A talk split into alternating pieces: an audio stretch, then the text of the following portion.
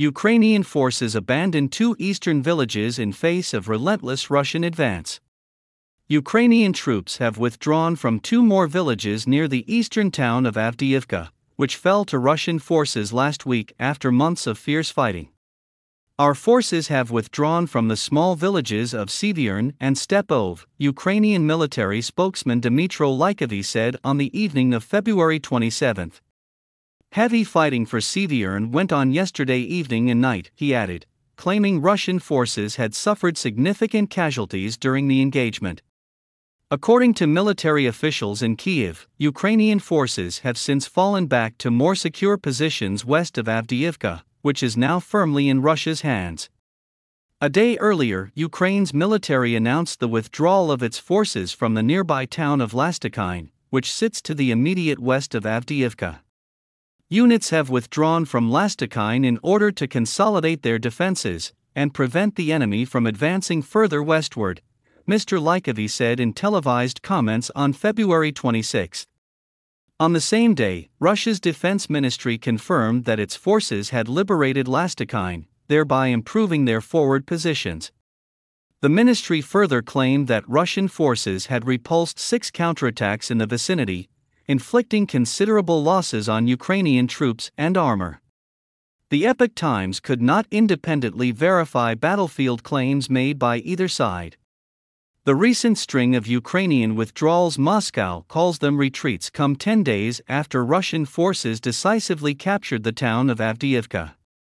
The fall of Avdiivka has brought Moscow one step closer to asserting control over the eastern Donbass region, comprised of Donetsk where Avdiivka is located and neighboring Luhansk. Control of the Russian speaking Donbass has remained one of Moscow's key objectives since it began its invasion of Ukraine just over two years ago. According to Russia's defense ministry, the town's capture brought an additional 20 square miles of territory in Donetsk under Russian control.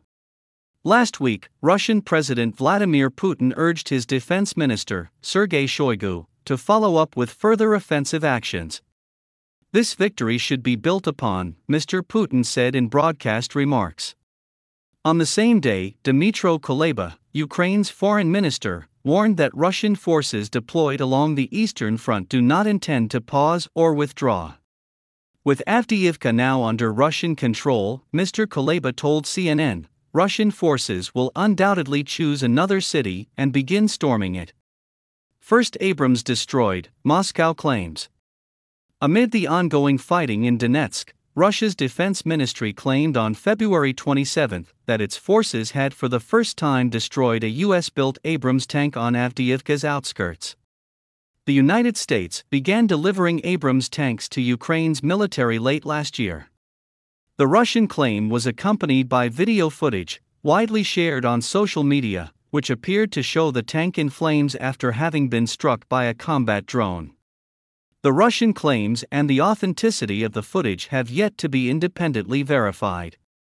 From the outset, our soldiers have said these tanks would burn like the others, Kremlin spokesman Dmitry Peskov told reporters when asked about the alleged incident. Mr. Peskov was referring to hundreds of combat tanks given to Kiev last year by its Western allies, many of which have since been destroyed on the battlefield. It remains unclear how many Western supplied tanks have thus far been knocked out of commission by Russian forces deployed in Ukraine. However, according to recent reports in the German media, over 20 German built Leopard tanks were destroyed last year alone during Ukraine's unsuccessful counteroffensive. U.S. officials, meanwhile, have yet to issue a statement regarding the tank's alleged destruction. The Epoch Times has requested comment from the Defense Department and the Department of State regarding the Russian claims. On February 28, Igor Kimakovsky, an advisor for the Moscow recognized Donetsk People's Republic, said five more Abrams tanks had been spotted near the front line. Reconnaissance carried out near the line of engagement has shown at least five Abrams tanks outside Avdiivka, Mr. Kimakovsky told Russia's TASS news agency the Epoch Times could not independently verify the assertions. Russia invaded Ukraine in early 2022 with the stated aim of protecting Russian speakers in Donbass and preempting NATO's further eastward expansion. Seven months later, Moscow annexed the Donetsk, Luhansk, Kherson, and Zaporizhia regions after holding controversial referendums. Since then, it has regarded all four regions as Russian Federation territory. Ukraine and its allies reject the moves as illegitimate land grabs, while Kiev has vowed to continue fighting until Russian forces are driven from all four regions. Reuters contributed to this report.